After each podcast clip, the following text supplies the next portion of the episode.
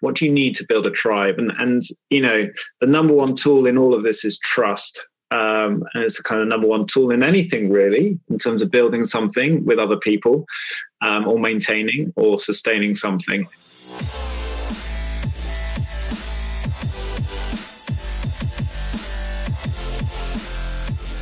Welcome to Screw It, Just Do It, the number one ranked entrepreneurship podcast for business owners, entrepreneurs, and those aspiring to be so. The aim of this show is to showcase the world's most inspiring and interesting people who've decided to screw it, just do it. We offer 20% inspiration and 80% education, giving you the tools and advice to start, grow, and scale a successful business. I'm your host, Alex Chisnell, fellow entrepreneur podcast agency owner with a number one podcast, and startup advisor to global startup generator and early stage VC, Antler. Each week, I release two episodes, a Q&A every Wednesday with one of the world's most inspiring figures, plus a solo episode every Saturday where I cover the challenges that all of us are facing as entrepreneurs. Welcome to episode 256 of Screw It Just Do It with me, Alex. And this week it's my pleasure to welcome Ben Keene, co founder of the Rebel Book Club. So I first met Ben Core four or five years ago, maybe five years ago now. We're both working as mentors, business advisors with Virgin Startup. I ended up uh, carrying on and becoming a delivery partner for Virgin Startup, helping entrepreneurs with funding and mentoring. Helped over 500 in the end access uh, 5 million plus worth of funding through the government's startup loan scheme. Um, Ben's still connected with Virgin Startup himself, but he's gone on to do many, many things. And he's got a pretty impressive back catalogue too. But he spent he's basically spent 20 years working to create a positive impact through startups and through his adventures. So in 2006, he co founded Tribe Wanted, an ambitious crowdfunding ecotourism project that built an online and an on island village. He's helped over 500 founders get their ideas out into the world through Escape School, Escape the City, and the last five years, as I say, as a business advisor and mentor at Virgin Startup. But his main focus today is building a global non-fiction reading and doing community, Rebel Book Club. And he is finally about to launch a new podcast called Tribe Builders as well. So keeping close tabs on that. This is your accountability call, Ben. Let me know how you're getting on with that. And he just wants to share stories and learnings from the people who have successfully built purposeful communities. So I was super excited to get Ben on one of uh, lives that we are doing, which I'm now putting on here for you all to enjoy. And during this episode, we talk about trust being the main component to tribe building or building anything. Ideas being a multiplier of execution, an idea without action is never going to move. Successful communities are those who help solve a problem, like our healthcare system at the moment, for example. And the five R's for tribe building reason, ritual, rhythm, respect, and reward. And apart from trust, empowerment being crucial to effective tribe building. I think you're going to really enjoy this. This is literally one of my favorite webinars that we've done over the last 100, 130 days or so um, that I've now repurposed onto uh, the Screw It Just Do It podcast. So I hope you enjoy this. Screw It Just Do It, Ben Keene.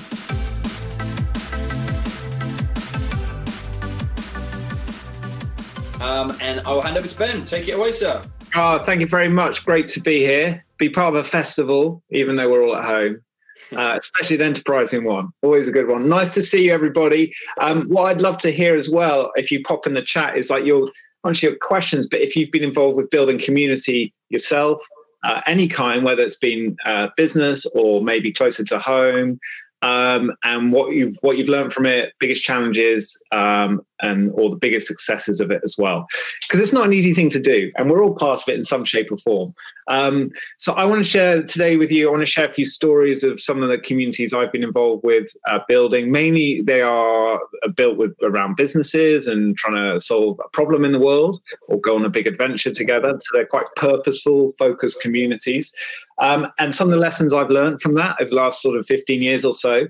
And then I'm going to share a few tactics for how what I've learned from that and how what works and maybe what doesn't. Um, and a little structure that might then help you with your own community building um, now or in the near future because they can be complicated, overwhelming things. Um, but I thought I'd start with um, a sort of a, love books. This isn't just for show. It's, it's, you know, I run a book club, so this is these are I draw on these all the time.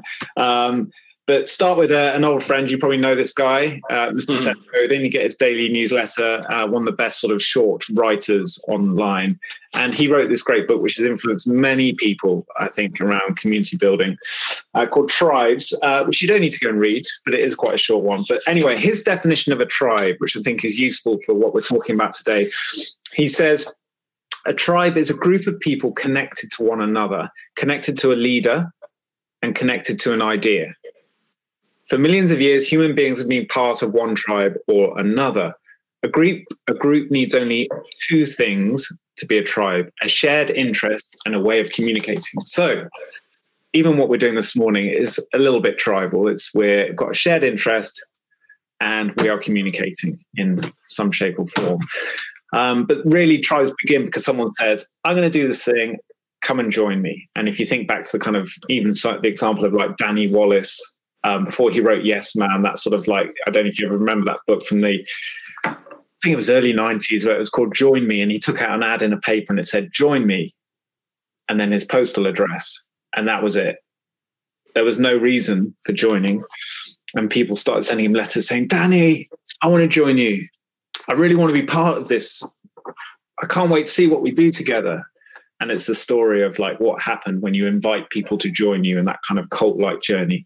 Uh, so I'm not proposing that as a solution to community building, but it is the key part is inviting people to join you on a journey somewhere um, and excite and that excitement. So I've got a few stories here. So I'll just put these slides um, live. So I'm going to move away from the questions for a minute, but um, uh, I will come back to them for sure.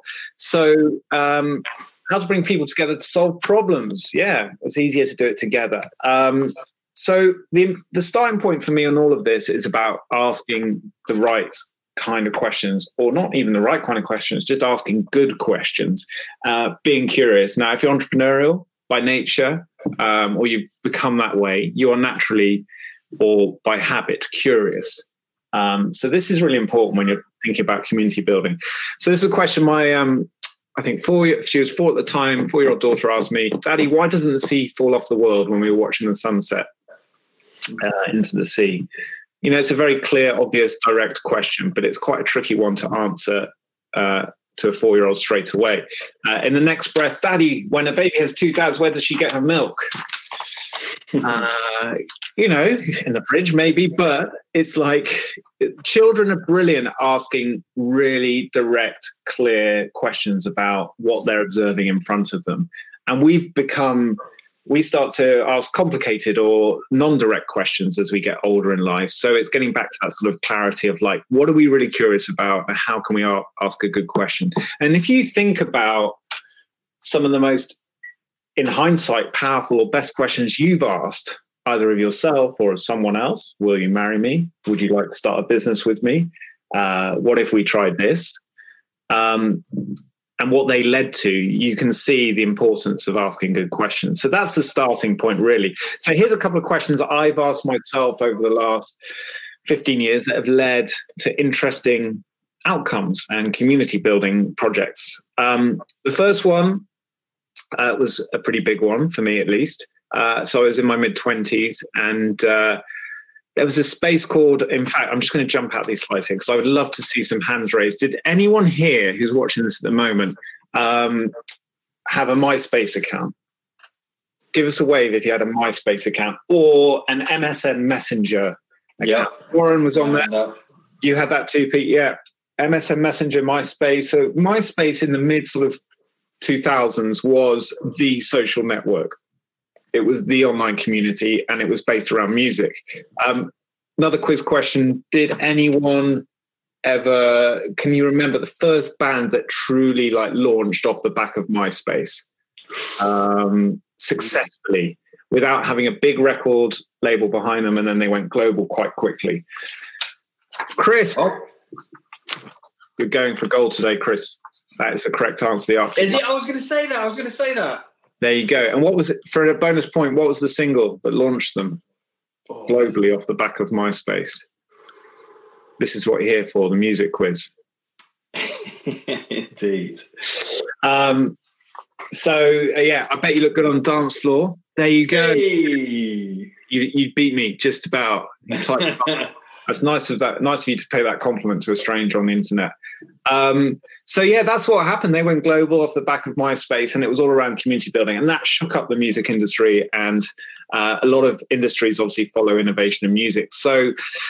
Uh, anyway, in terms of how it impacted me asking this question about building a sustainable community on a remote island, is we I was uh, writing a blog about um, career breaks at the time, and uh, it was my way of trying to get questions and ideas out into the world. And a guy got in touch with me on MSN Messenger and he said, Have you seen what's happening on MySpace for the Arctic Monkeys? And I was like, Who are you? What are you talking about? Why are you contacting me? And he gave me a bit more of the backstory and he said, Do you think a similar thing might work on in sort of in a physical place or on like a in a in a travel space? So could you have a place in the world that was that was connected to an online community? And I was like, this is an interesting question.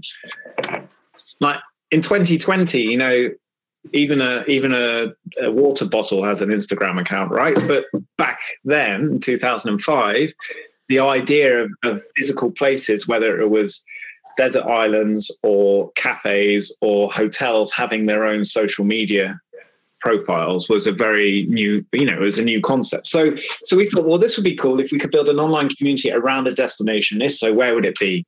Um, and that online community would support it getting involved with the story maybe even fundraise for the project and so on. So i thought this was a really interesting idea. So we threw this question together and then we went on google and tapped in islands for sale or islands for rent. And that takes you into kind of whole whole world of super rich people and yachts but also amazing islands around the world that you can get sent to your inbox every day. Um, and we figured out that we could potentially rent an island um, if we got a crowd together. Um, so this is what we did. We launched something called Tribe Wanted. And we said, Do you want to be part of this online community that's going to build a sustainable tourism community? And we found this island in northern Fiji through a, a random internet trail that eventually led us to a chief uh, on this island who's looking to rent it and build an ecotourism project there. So that's where we went and we launched this project and we got enough attention and members to join that we um, we were able to fundraise or at least pay for the lease of the island for three years um, and invest in that local community and build it. So you can see on this in this picture the three little houses that were there and that flat land, that those sort of palm trees, is where we built our sustainable tourism project alongside the local community. And we had a five year adventure there. Uh, here you go. This is a nice view of it. So this beautiful. is. Uh, sorry, Pete. That's beautiful, isn't it? Yeah, well, exactly. Wow. It's a kind of paradise in many ways, and and so if you think in, from a community building perspective, this was almost, you know, the reason it got a lot of publicity at the time was because this was sort of ticking all those boxes of like, okay, so a group of young people go to remote island. It was a bit like the beach or Lord of the Flies or anything like that. And um, they're going to build this new kind of community with local partners and blah, blah, blah, blah. blah. Anyway, they were waiting for everything to go wrong. And of course, there were lots of challenges with this project, but we did manage to get through them. Um, and learn a lot about the community building in the process. Um, and one of the biggest things I learned in that journey was that the conversation between when you're talking across cultures, especially when you're community building, you can be speaking the same language. In this case, English. Uh, the Fijian community we work with spoke really, uh, really good English. And you can speak the same language, but actually, it's very easy to misunderstand each other because of the cultural differences. So, in traditional Fijian culture, you say yes to everything, whether you mean it or not, because you want to help. And so you can say, uh, "Can we borrow your boat?" Yes, but what they don't necessarily mean yes. And so, so it gets complicated quite quickly, and we know this in business too. Uh, here you go. Here's a picture of uh, me uh, looking like we're auditioning for the series of Lost with my first uh, business partner in Fiji. So Tui Mali, 65 year old island chief who'd never uh, who'd never been online at that stage anyway, and we helped bring people there and investment into the community and he shared his culture and land and, and it was a it was a wonderful experience and i think one of the other big learnings from this uh, journey of community building there was like you don't know who your partners are going to be until you are aligned on your mission. So when you're aligned, like any good business partnership, when you're aligned on a mission together to solve a problem, to generate revenue, whatever it is, you're much more likely to build a stronger community. So your purpose, your reason for existence as a community is crucial in terms of building it. So that was Tribe Wanted. I could talk to you about that all day because uh, it was a great adventure. But I can't right now. So the next question I asked is uh, not I asked, a good friend of mine asked, and I got involved with trying to help solve it um, was what if we could turn underprivileged talent into role models? So um, I'm just going to talk to my daughter really quickly. I'm going to be coming in a few minutes. Okay, I'm chatting. Okay. Um, what if we could turn under, underprivileged talent into role models? So this was in Ghana in West Africa, where a, a good friend of mine had uh, was traveling, and he'd help get involved with starting a small football charity um, to fund and support uh, underprivileged kids who are very talented and motivated to try and build their football skills and build a career there. Um, 20 years later, Right to Dream is the leading uh, young sports football academy in the across the continent, both for boys and girls, and they've won every under 15 tournament multiple times all over the world. So the idea there was like how can you by starting with a big question and starting with a few players and a couple a bit of support how can you build a global community around supporting young young underprivileged talent that's over so these are big questions we're asking at the stage they don't always have to be it but asking big questions often leads to a great start of a new community. What if we could walk on water? Well this was uh, a group of people it was dutch people um, who wanted to start a new kind of school, a creative leadership school. This was about 10 years ago.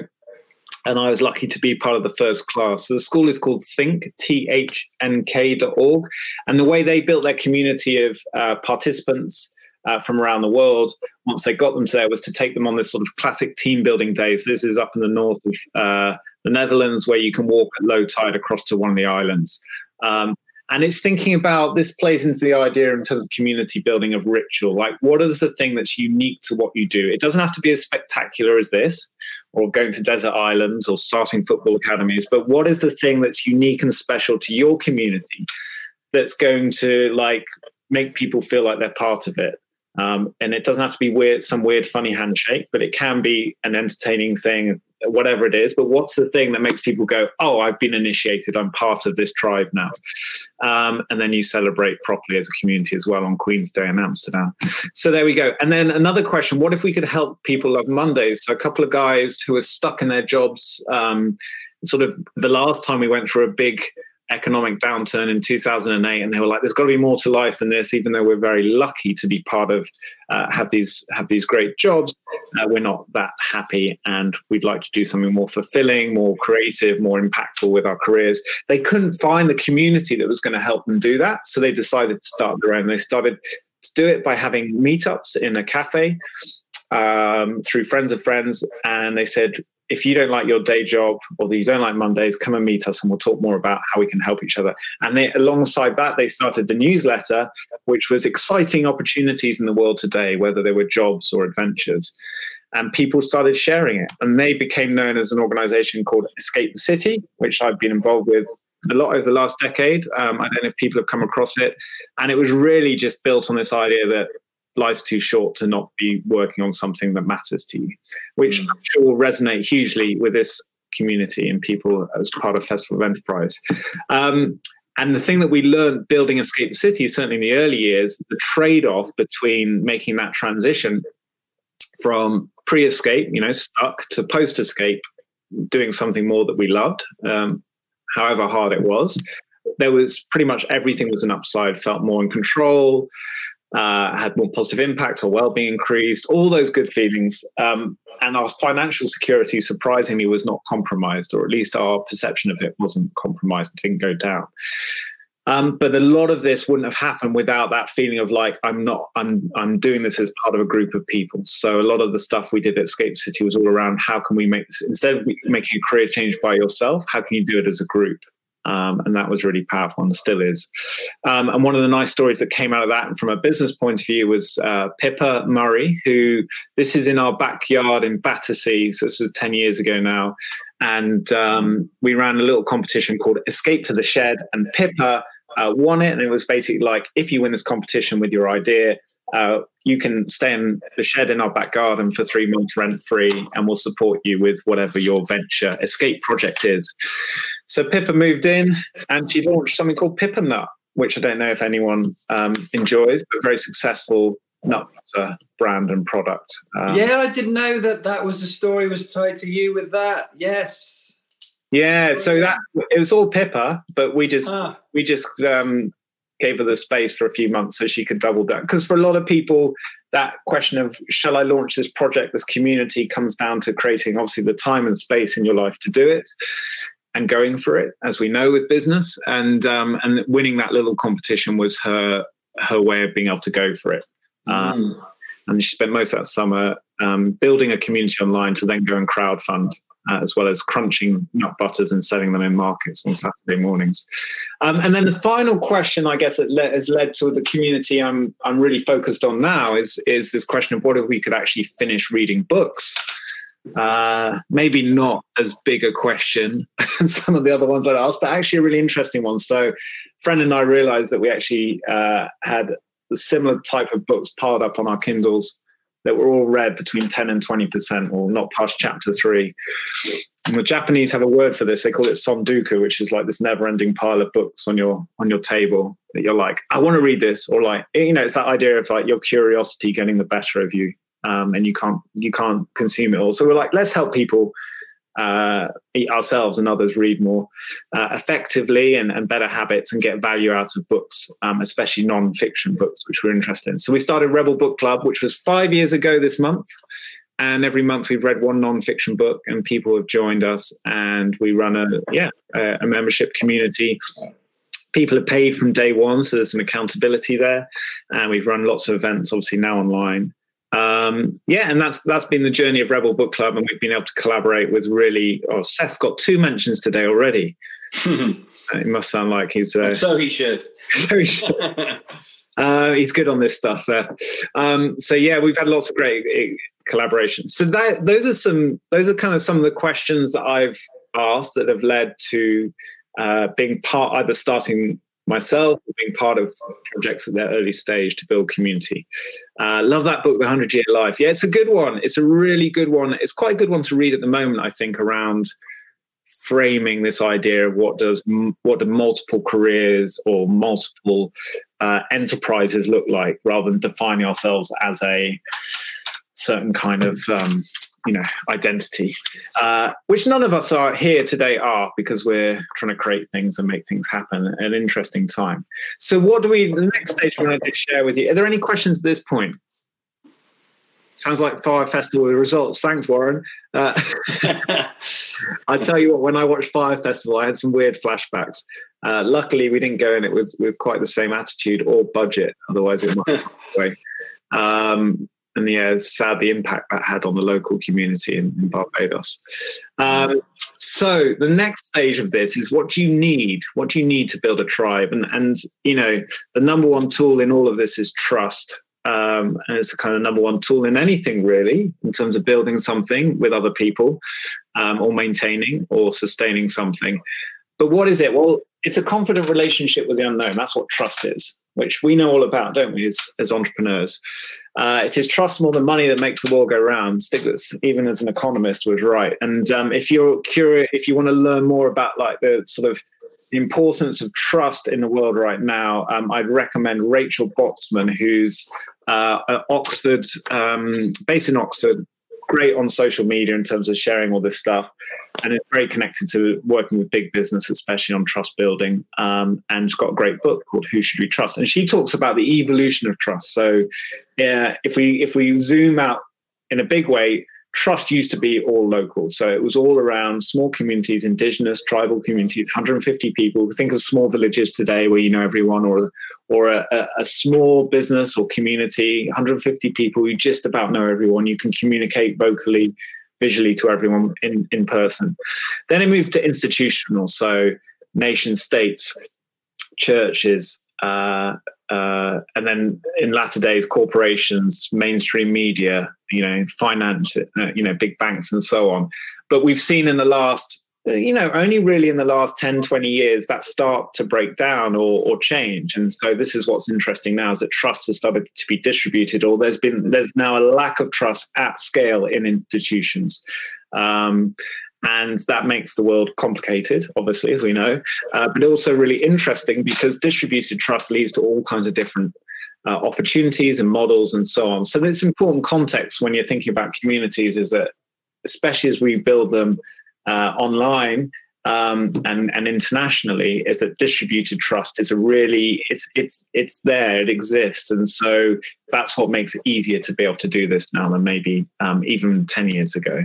Um, and if you look at this list of kind of uh, brands for want of a better word things in the world um, think about where you know the relationship they have with trust. So you know this for me is a sliding scale from something that where the majority might have i mean we're all our relationships with these na- names and brands might be different. But for me you know the top of that m-pesa and then the sort of interesting sharing economy brands are the ones that where trust has been built very strongly all the way down to you know sort of political leaders that d- divided their countries in the world.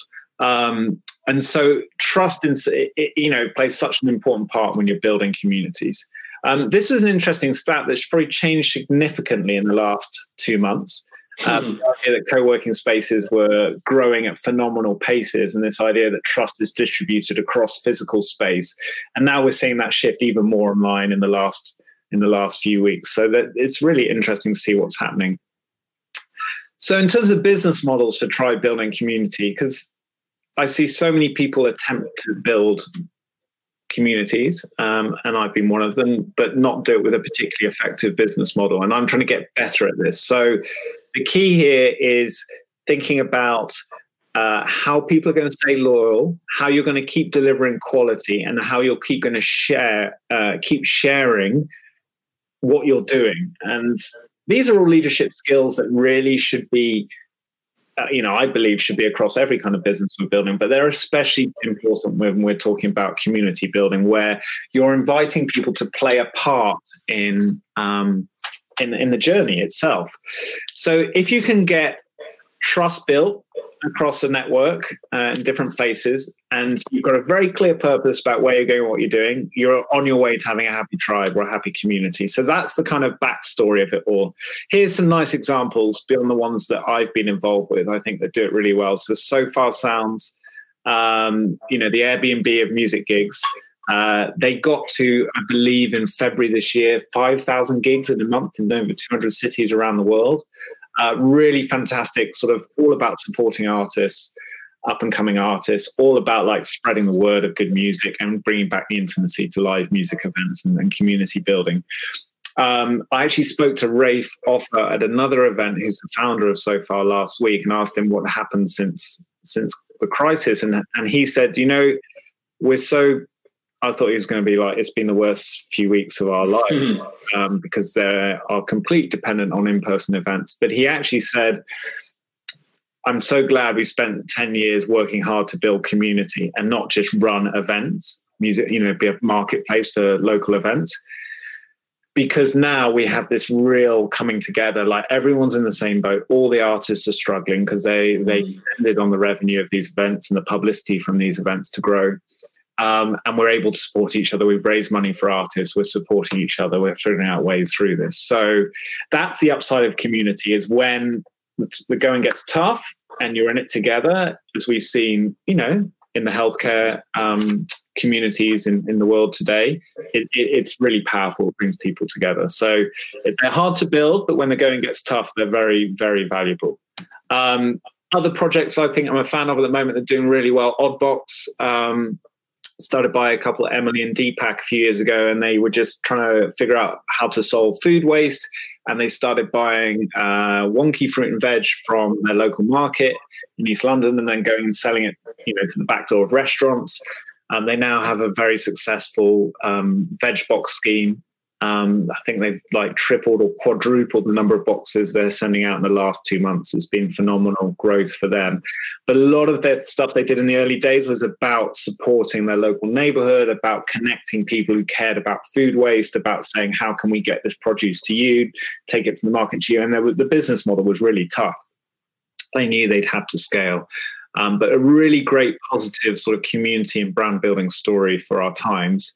Uh, one of my favorite kind of old ones going back to the travel is the Adventurists. So these guys were all about like how do we make life less boring, um, and like drive one liter cars to uh, Mongolia rallies, and they've done loads of other crazy stuff at the same time raising a huge amount of money uh, for Cool Earth, the rainforest charity. So what I love about the Adventurists is this idea that when you join them, the mindset is all around uh, like yes taking risks but also being creative and letting that kind of like spirit of real adventure come out. And i think where tough mudder had that for quite a long time but maybe it yeah. got too contrived and and that their business model ran in trouble. Whereas i think the Adventurists maybe haven't been so financially successful but their community is is really impressive and their their fundraising work as well. Um, but it's also applicable to you know, really boring products and services that we might call. So Bulb is a is a energy provider. Um, it's a renewable energy provider that's only been around, I think, three years, but it's one of the fastest growing utility companies, I think, uh, certainly in the UK, if not if not beyond. Um, and their trick has been from the start to make you feel like you're on this mission with them to like get more green, um, cleaner energy into homes and uh, they make it easy to spread. So their trick is that it's not a trick at all. It's an old school sales method. It's like, you know, fifty pounds if you sign up via my link, and I get fifty pounds in my account. And you think, well, hold on, how does this work at scale? But essentially, they built this massive network of sales reps for themselves who also happen to be their customers. This has been done before, but the feeling of the brand yeah. community is like we're we're doing this together and we're making a dent as well as saving money um, by doing this. So they've they've just executed on it really really well. Um, and then last couple of examples. Um, I don't know if you come across this. This is really on the social enterprise space. A Beam started by Alex Stephany a few years ago, and he used to be CEO of JustPark. You know the the, the um, parking app, um, parking people's driveways, and you know all that kind of stuff. Okay. And so he knew a lot about the sharing economy. He was like, why? But he wanted to play a part in solving um, the huge problem of homelessness. And so he dug into that and he was like, well, what if we could help people? He, what he kept hearing is people wanting to reskill themselves, so to get back to work. Um, and so he's like, well, what if we could crowdfund people to reskill themselves back to work? So he started with one guy, helped him retrain as a plumber by getting a few people to chip in, and then it's just grown from there. So it was this what's powerful about crowdfunding in terms of community building is people coming together, yes, through making payments, but coming together to support a cause, a product, a person, a journey, a business. And that's why I think, you know, it's so effective at, at sort of like there's so many people that support crowdfunding projects, even when they're not necessarily clearly going to get a return on that investment either through the equity, even the Kickstarter product. They don't know when or where they're going to get it, or in this case, it's obviously much more around the charitable support. Um, but the point is, it's the feeling that being part of that. Clearly, in the case of Beam, but in in other crowdfunding channels as well, that you get getting to you're, you're part of something, and it's belonging, and that that's human nature. Ella's Kitchen, great example of like how it was done in the food industry, kids industry, like feeling like you're part of like, oh, this is organic. We're doing something better for our children, um, and it was led with the child's voice as well. Um, really powerful stories, and of course, a lot of these come through what we would call now purpose-driven businesses. Um, the B Corporation movement in the UK is fantastic as well. So that's just a personal plug for that. So those are some examples. Um, and my last section is going to be about like the strategy for doing it yourself. So just before I dive into that, are I was there... say, do you want to answer? We've got a bunch of questions on the private channel and the public channel here. Do you want to dive into those first or after, Ben? Yeah, if you just if you throw a couple at me now that uh, that maybe I can try and help with, Pete. Yeah. Cool. Uh, Chris says, do you structure your questions, going back to your earlier slides, to ensure there is action? Yeah, that's interesting. I, I, don't. I haven't thought about that in sort of detail. I think the questions are really like the catalyst. So it's just like, oh, I'm interested in this. What if? Wouldn't it be better if? What, what would the world look like if? That's a kind of entrepreneurial mindset. In terms of like tipping them into action, I think the key is to ask someone else. So not just yourself, because otherwise it's just you and your note paper and your journal mm. and your. Okay, people throw this stuff out on social media, but or, or in their in their teams. But I think one of the reasons a lot of us are hesitant or have been hesitant in the past to do that is for like, what if someone, you know, takes this idea? It's less around the idea or like to, you know, that's, a, we're too overwhelmed with information to worry about that. And it, the execution, as I'm about to, to reiterate, is the key to it all. Um, so yeah, accountability. The best way to do it is announce it publicly. I mean, that's kind of how we launched the Island Project. We asked the question. We spent six weeks, and the thing that tipped me over the edge to to launching that project, which was ridiculously ambitious and naive and everything else. But that's what you need to launch a, a big adventure kind of uh, project. Was the fact that it was something very mundane. It was the fact that I was I was 25 at the time, and my young person's rail card in the UK was about to expire. And for me, that was a signal that oh, I'm about to become a real adult, not an 18 year old adult, which we know is just it's just it's like maturity wise, at least for me, I wasn't an adult then. Mid twenties, I was like, I've got to start doing something. I've got to start doing something now, haven't I? Rather than just having these adventures and being part of interesting projects. And so I was like, right, the path is very clear. It's either right, try and get that graduate, you know, try and get that job, or it's about going off and doing something uh, completely different and that was a trigger for me. So i'd also think about like what are the things that trigger you to act in your life? And if you're trying to turn something push yourself into action uh, have those triggers nearby or that person nearby that pushes you.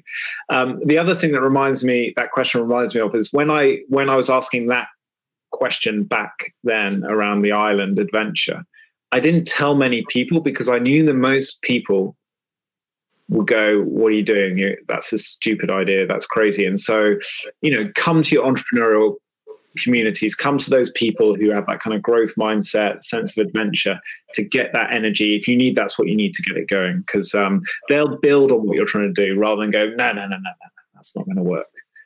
Uh, if they say no, it's not going to work. It definitely won't because it'll put you off. Uh, any other quick questions? Yeah. So Jeanette says, "I'm glad we set up a Facebook community in 2019, but I want to bring this audience to my virtual events slash in person events. Is there a way to build this quickly as building trust takes time?" Another good question. Yeah, so sorry. The the uh, the question is around how do I translate my Facebook group into a real into a virtual event? Into yeah virtual in-person events yeah to build quickly as trust takes time yeah. Yeah trust does take time but actually moving into different activities doesn't. And um, the key to it all is knowing your community and know like what's the reason they're all on your facebook group? What did they come there in the first place? Like what are you helping them with? What are they helping each other with? Um, and the answer to that question will then lead to how you frame here's what we're doing next. And then it's about testing um, and you say, right, the great thing about having a community of some kind in place is that you can say, oh, we're going to try and do this thing. But if it's not aligned to the reason they came there in the first place, or the core thread that ties them together, they're not going to, you know, it's like think about those subscription boxes that you get through the post, and they all have a bunch of flyers in for other subscription boxes. Mm. And the reason they're all advertising in there is not because you, just because you like buying chocolate you might then buy coffee. It's because you like subscription or you're open to buying through subscription. You trust the process of subscription and delivery. And so it's thinking about like, well, what's the parallel to that? What can we help people with? And um, yeah, and the key obviously with community is not abusing the trust. So if you, I think that one of the things I'm going to mention in a minute is that around strategy is like not not to overpromise. Um, and so sometimes asking the smaller questions is sometimes quite, would you like to join me in doing this? Reading books, okay, not very exciting, but easy to say yes to. Um, yeah. So shall I move on, Pete? And we got. I want to run through the strategy for ten minutes so that everyone's got the tools, and then if there's any more questions after that, we can do that. Yeah, there's a bunch more, so we'll, we'll come back and answer the other questions if you. If you yeah, guys. Okay, we'll try and get through them. So, how are we going to go about building the tribe or, or growing our tribe that we've currently got? Uh, Thursday, 14th of May was last week, so I'm not up to date. Uh, but let's say Wednesday 20th. Why is today the best day in history to start something? Well, you've already got lots of reasons. There's all the cliches, seizing the moment. Uh, if you don't do it now, you never will, all that kind of stuff. But also the context of the world we're living in, not just in the last decade, but in the last 10 weeks, is that now is the best time ever to start something. We've got the tools. Look what we're doing right now.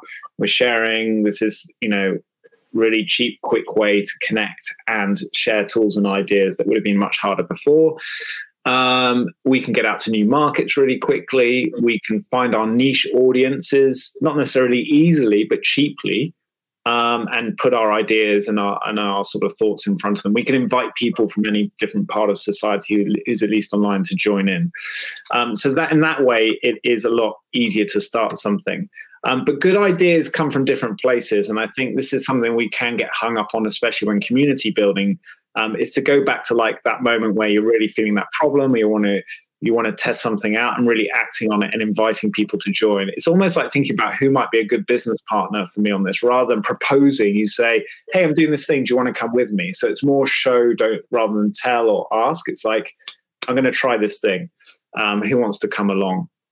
And this is a really good reminder. This is from Derek Sivers, uh, who who was the guy behind CD Baby back at the turn of the last dot com crash and uh, managed to get in that small window between buying CDs in a shop and downloading music online and, and do rental CDs, which to anyone who's under 30 just seems like a stupid, ludicrous thing. But it was for a while.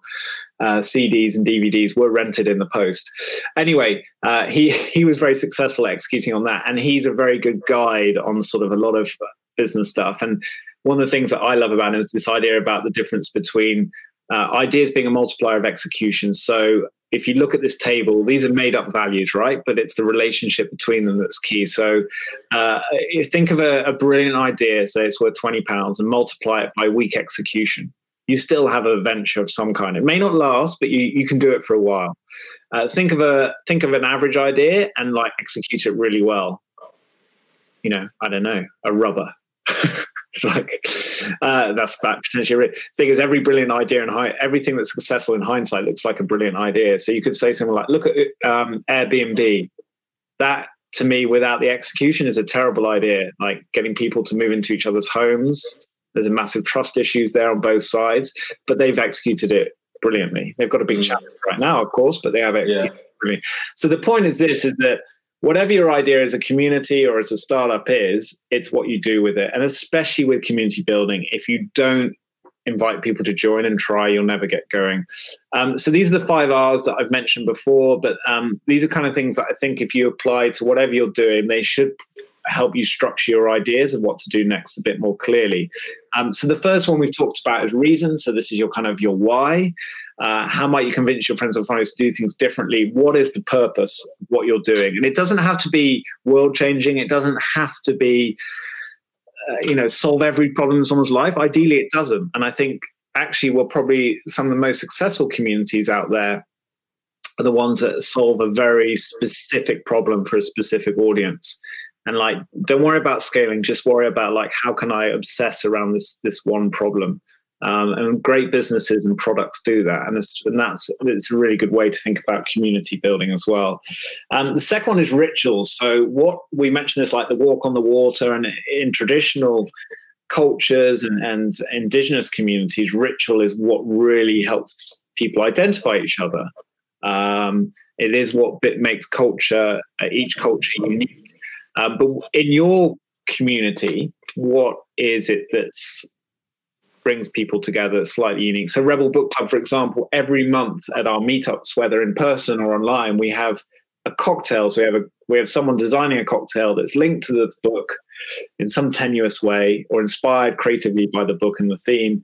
The cocktail is made and we all drink that together or we make them at home. We do cocktails from your cupboard at the moment at home.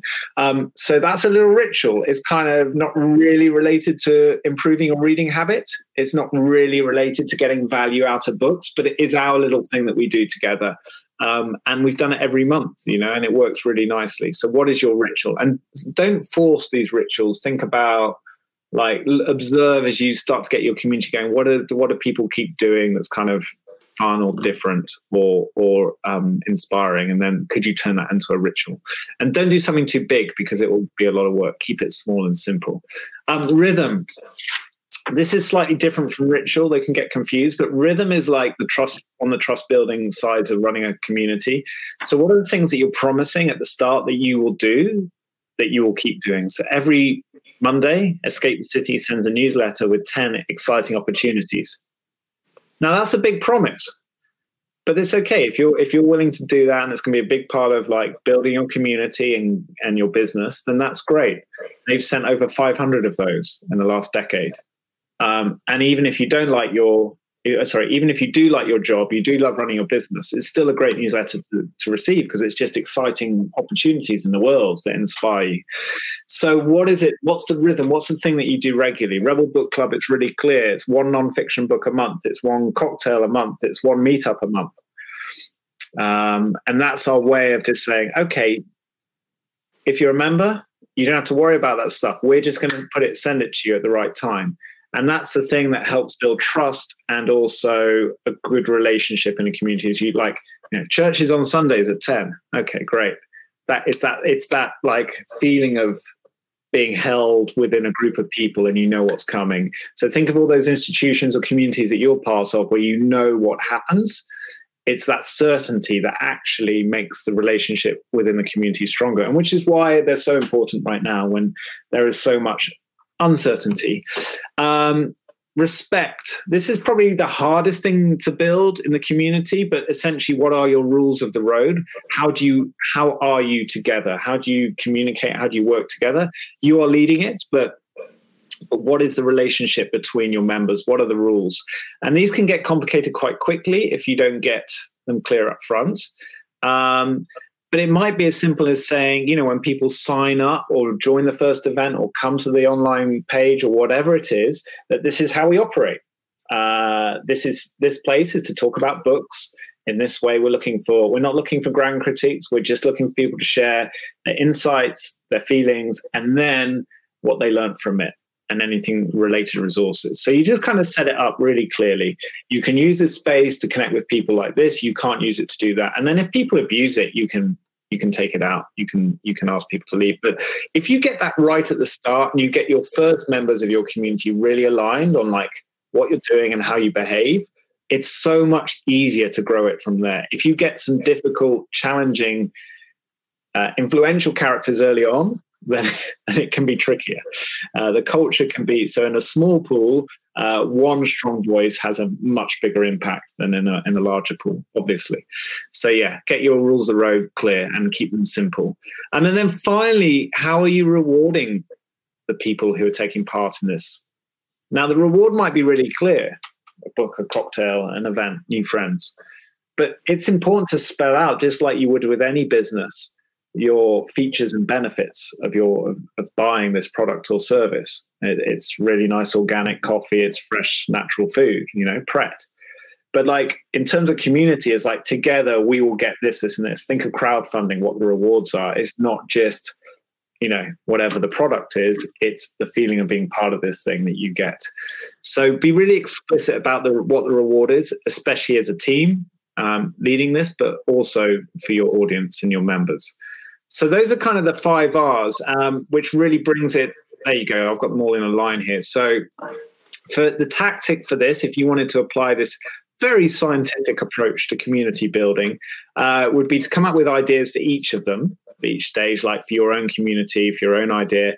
Um, if you're in a team, great, do it together, get them do it all privately and then throw all the ideas in the mix. When you're brainstorming ideas like this, this is just a general thing. I like do it anonymously so that you know there's no hierarchy afterwards. Like, oh, Ben's come up with these ideas, so we have to take them really seriously, or not, as the case may be. So try and do it anonymously, um, and then pick one or two to test and measure, lean startup style. So that would be the kind of real sort of structured approach to it if you're an established organization or community. If you're doing it from the start, it's it's probably a little easier, um, a little less. Um, so yeah, those are those are some of my thoughts. Um, happy to take questions or feedback, um, and yeah, definitely can share the slides. So Peter, I don't know if you have any any other questions there, or whether um, people have got questions or comments specifically that I can help with? Yeah, I'll. Um, I've just been busy taking taking lots of notes. Ah, let me uh, let me dive back into the questions because there were a bunch. Yeah, Warren says um, my business is an element of bringing together different tribes. Um, what's your thoughts about building tribes but empowering other people as they have the real understanding of their network to become the leaders on my behalf? Nice one, Warren. Yeah, so Warren, I think this empowerment's really key in like in those that sort of structure talk about that's what it's kind of like what's the what are the rules of the road? How how am i if i'm being invited to join this community what are the roles within it? Is it really that you're going to just be able to do this? And so for an example when we ran the island projects as i'm sure you can imagine it attracted all kinds of characters and they came it became real life in the sense that they came to the beach and there was sort of like oh you're going to get to build this island paradise. And yeah it was a, it was it was interesting. It's why we got a lot of attention for the project because people knew it was going to be complicated. Mm. Um, and so I think you know you've got to think about exactly what you're asking, offering people the chance to be part of, because the risk with community building, and this is a really important point, is that if you give people a blank canvas to to basically either like dump all their worries of the world uh, into this space like, hey, what's up? What do you need help with today? Oh, I'm feeling awful about this, this, and this. Um, or if you just say, you can do anything you want, um, and then like people, we should do this, we should do this, and it gets chaotic quite quickly. Mm. So it's being really clear. If you empowerment is crucial in terms of like people feeling like they're genuinely contributing to the to the mission of what we're trying to achieve together, whatever that is. Um, and in Rebel Book Club, it's really simple. It's like your responsibility is to keep up with your reading, and we're going to push you to do that, and then to come to our event and participate. Um, and that's that's empowerment, right? Because and they get to vote on the next book. So that's the, they, they don't feel particularly radical or rebel, ironically, but they are actually really. It's a really simple, nice way for people to engage in something without too much effort. Mm. Um, so yeah, sorry, that was a rambling answer. um, who wrote that quote? Keep your head in the clouds, Jeanette. Ah, it's a really good question. It's my. It's kind of the mantra that I think it's been iterated on, um, but it's a mantra that I've um, I keep coming back to. And the reason why, especially in the context of community building, of keep your head in the clouds but your feet on the ground. And I think this is super relevant to where we're at right now with what's going out on outside. Mm. This idea, especially to entrepreneurship and community building, is this idea that okay, if we write a business plan, you've got like here's your financials, here's your plan for the next bit of time, like next few weeks, few months, uh, and then you've got where you're trying to get to in a few years, which you're pitching to your investors or your like your hopes and dreams in here. Um, and then you've got the middle ground. Um, now we can't control the middle ground. We couldn't control it before much. Now, as in May 20, June 2020, we control it even less. And that timeline of like what we control has come towards us, right? Because it used to be, oh, I can control the next six to 12 months. Mm. Now it's like, can I control the next six to 12 weeks? No, the next six day, six hours. No, it's like hopefully we're back to the next few few days, weeks at a time planning. But and so that suits entrepreneurial mindset. Um, but in terms of you know the focus then is really about okay what's the overall vision here? Does that change? Does does our mission change? Does what we're trying to do together change? Hopefully not because that that should stand regardless. But what are we doing right now? What our feet on the ground. What are we doing today? Well meeting you guys, giving you as much attention and energy and uh, as possible for an hour. That's my focus. There's nothing else. I mean, that's straightforward, right? But that's that's that's my feet on the ground right now. Um, and so it's just like, and then the bit in between, leave it, let it go, because you can't control it, and it's no point you know so you're going to have your financial forecast for the next three weeks three months and then you're going to have your like three year one and the kind of three year one you just put to one side at the moment. You just double down on like where are we at now where are we at now? And then it's the same with communication with your with your audience your customers your members.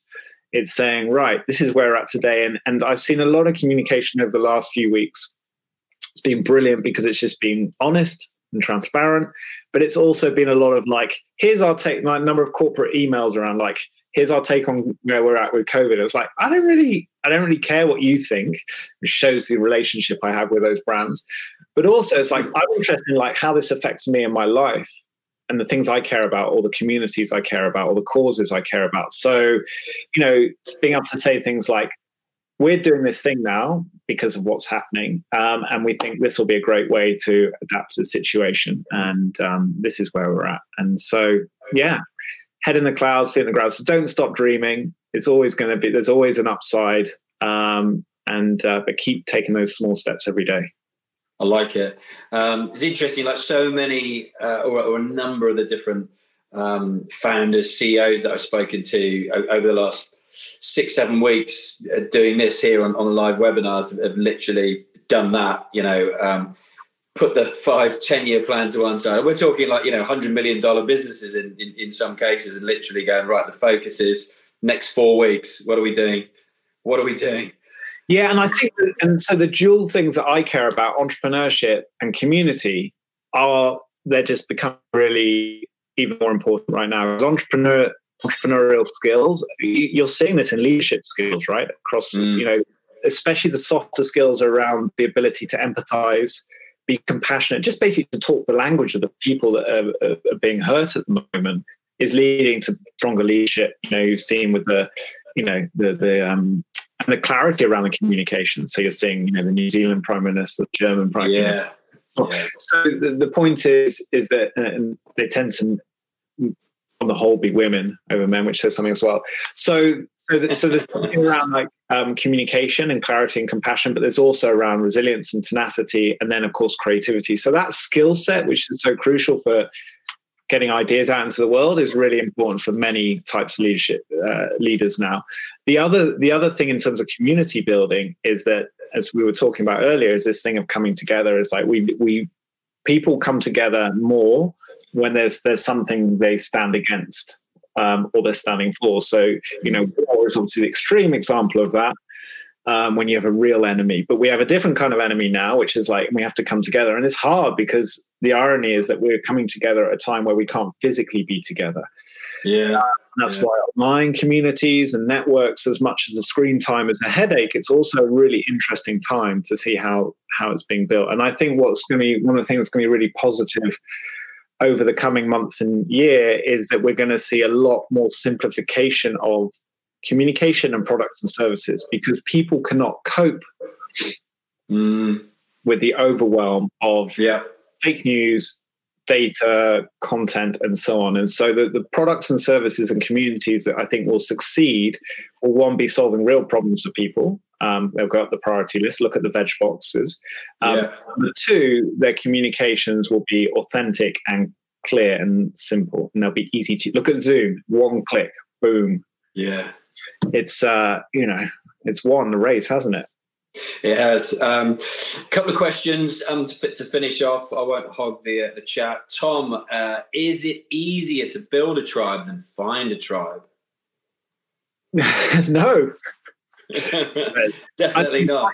By finding a tribe, I see what you mean. It's more about like what's the right community for yeah. me. I know that's not an easy journey.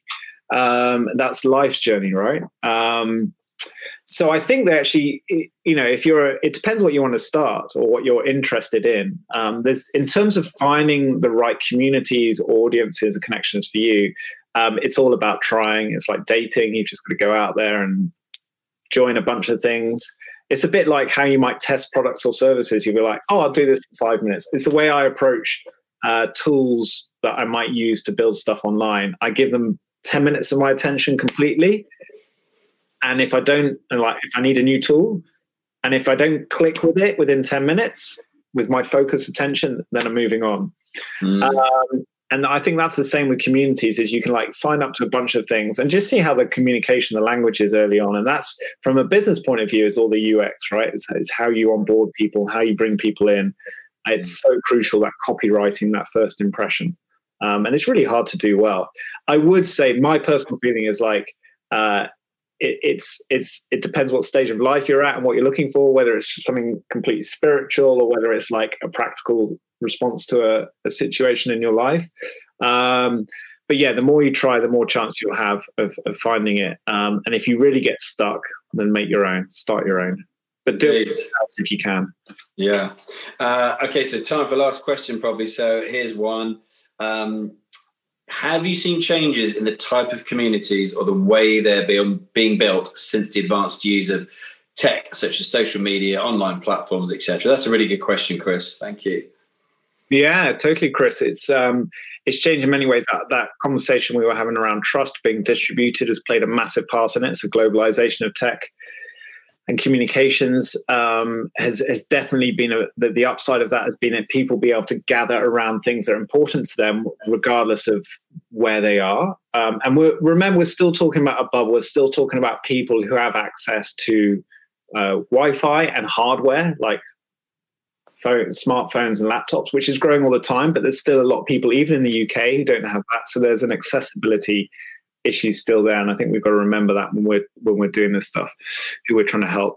Um, but also, it's kind of it's kind of like it is easier to try the things out and there's less to lose like if you imagine trying to start something before you have to go and put posters up you'd have to like even reputationally and you're within that sort of small little community in your village, in your town, in your neighborhood, you'd have to put yourself out there as like I'm doing something different. Whereas now you can put yourself out there in different guises and forms online quite easily, um, and no one, you know, here's a here's a harsh reality, uh, which I think is also a positive. No one cares. Mm-hmm. No one cares. And this is true of starting a business or starting a uh, building a community no one cares unless it starts to positively or negative, negatively impact their life. Um, as soon as it does, then you're then they will come back to you and they were like, "Oh, Ben, this is really I'm going to dump on my." We see this on Twitter, especially. You know, people post something and it's like, "Ah, you know yeah. but no one no one cares until something has real value to them to the to the person that is being put out there. So that's the great thing about you know the idea difference between ideas and execution. Once you have helped somebody or hurt someone hopefully not but once you've helped somebody in their life then they care not about you but they care about what the thing that's helped them and which you're behind. So that's the tipping point. That's where it gets interesting. And that's why it's great at the start because you just go here's a thing who wants to join Danny Wallace style, join me. And if no one does, change change your message, change your pitch, mm. try someone else. That's great. Um, to finish up, Warren says, Ben, that's either the best green screen or the tidiest bookcase ever. Warren, listen, I there's this great uh, it's on Twitter, there's a thing called book credibility, which was started like a month ago. Now it's got a load of followers, and yeah. it, all it does is take it takes screenshots of uh, people who are on news programs sitting in front of their bookcases, going, you know, this is what this what I think about the world, and um, and then book credibility just like talks about how much credibility they have depending on their alignment of books and cases and colors and all this sort of stuff. Um, I, I think it, yeah. I, the only reason I do it is is this marketing for um, Rebel Book Club. So all these books here we've read did a book like you know a book got this one yesterday which is all about the positive humankind human kindness and the sort of human nature which i'm really excited about. So yeah it is it is uh, very deliberately set up but it's also my work so you know. And your I, kids haven't pulled them off the shelves either. They've got they've got their own shelf that way so uh, that's awesome um, and Remind me uh, URL for Rebel Book. It's dot club, isn't it? Rebelbook.club. If you want to sharpen your, your reading habits, um, we go. We've got fifth birthday on Tuesday, so if you sign up before then, you can join our little party online. Uh, we're using a really cool platform called Hopin, uh, which is which is really interesting. It's like Crowdcast, but with more like breakout spaces. So actually, the, the meetup stuff we're doing is is kind of interesting as well. But yeah, it's all about reading habits um, and connecting with like-minded people who want to do something with the stuff they read. Um, and awesome. next we're reading book. We're reading a book. We're reading around the theme of gender bias. So we're going to be looking at books like I don't know which one's going to win yet, but books like this, Invisible Women, which is all about uh, data bias in the world. So we're really interested in like, okay, there's an article I want to read about or I read about, but I don't know much more. I know it's a thing that's happening right now, like gender and data and like there's stuff happening there, but I don't have time in my life. So Rebel Book Club helps you dive into something, a bit of a boot camp, and then learn from experts. So that's what we do every month. Great. Well, I've, um, I'll send everybody who registered as well an email, and I'll link um, Rebel Book Club. And what's the easiest? Is just Rebel Book Club put as the link, or yourself LinkedIn or anything like that? Yeah, yeah. So you got my name. Just I'm I'm online wherever you want to connect. That I'm online. Then give me a shout. Okay, and um, yeah, thank you all for, for joining us. And and again, lastly, looking to launch a podcast. I hear Ben. Is that right? Oh yeah, this is where this is where the accountability. I thought I'd bring it back. Yeah, I know there's a lot of podcasts out there. It doesn't have to be a podcast, but I've been wanting to turn like some of these stories I've been sharing around community building into a regular thing. So podcast was just one way of doing it, but like the conversation I had with the founder of Sofar Sounds the other day is like so valuable, and I'm just like I want to share it with more people. So the podcast or the project is going to be called Tribe Builders, and uh, it's coming soon. Okay, got it. Okay. Like Star Wars or Microsoft products. Well, if I can help you in any way with the podcast, do um, do give us a shout. Happy to have a chat with you and give you. I'll check it out. Yeah. All right. Thank you, everybody. You guys. Good luck, everybody. Take care.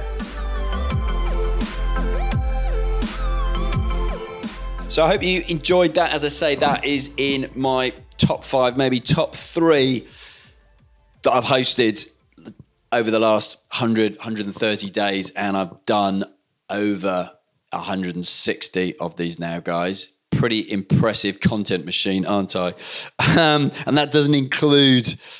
Yeah, it does. It does include. Yeah, just just double checking in my brain all the lives I've done as well in the Podpreneur uh, Facebook group, which is free for you to join if, like Ben, you are looking to create a podcast. And couple of learning points there. I love the five R's reason, ritual, rhythm, respect, and rewards. Um, and apart from trust, empowerment being crucial to effective tribe building. Um, and it's you know it's one of the hardest things that most entrepreneurs, most leaders find difficult is uh, delegating. Uh, you know, empowering somebody to to get the task done themselves rather uh, than just doing it yourself. You've got to show somebody and let them crack on with it themselves, let them figure it out themselves, or uh, you're never going to get anywhere. So much of your time is going to be taken up. And look, we all have ideas, okay? We all have ideas all of the time. All entrepreneurs have multiple ideas, but an idea without action is never going to move. And you should all know that. How many people do you know who see something like, I don't know, Airbnb or Uber and go, oh, yeah, I had that idea. And you're like, yeah, but you never did anything about it, did you? You might have had the idea 10 years before someone else, but the fact you never took any action speaks volumes. Because if it was easy, we'd all be doing it, wouldn't we? Everybody would be an entrepreneur. So take that first step. And I say this all the time when I'm doing my lives or my live webinars or I'm being interviewed myself and just take that first step. You know what just think what is the big domino that's going to knock all the other dominoes over? What is the first action that you can take that's going to make all of the other actions you need to take easier? And it could be listening to a podcast it could be sending an email it could be making a phone call it could be connecting with somebody on social media. Whatever it is think of that one big domino that's going to knock all the others down so, just a final reminder for my competition to win a mentorship with me, my Podpreneur uh, mentorship. Full details on what you get is available at podpreneur.co.uk forward slash learn. All you need to do is literally scroll down on whatever you're listening to this on, hit subscribe, click rate. You got a choice of five stars. You know which one makes sense. Then right next to it says write a review and literally a couple of sentences. Let me know why you think you should win the mentorship with me. What would it mean to you? Um, and literally screenshot that review because it takes two or three days for them to register for me to see them. Or, uh, sorry, screenshot that and email it, alex at screwitjustdoit.org or post about it on social media. Tag me at Alexander Chisnall on uh, Instagram, hashtag screwitjustdoit and I will see it. Have an awesome week. Thank you for listening as always.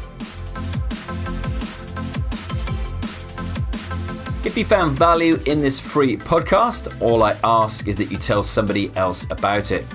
You don't have to leave a review or write a post on social tagging me in the Screw It Just Do It hashtag, but if you do, I promise to give you a shout out on a future episode and you have my eternal thanks. I'm at Alex Chisnall on LinkedIn, Twitter, and Facebook, plus at Alexander Chisnall on Instagram.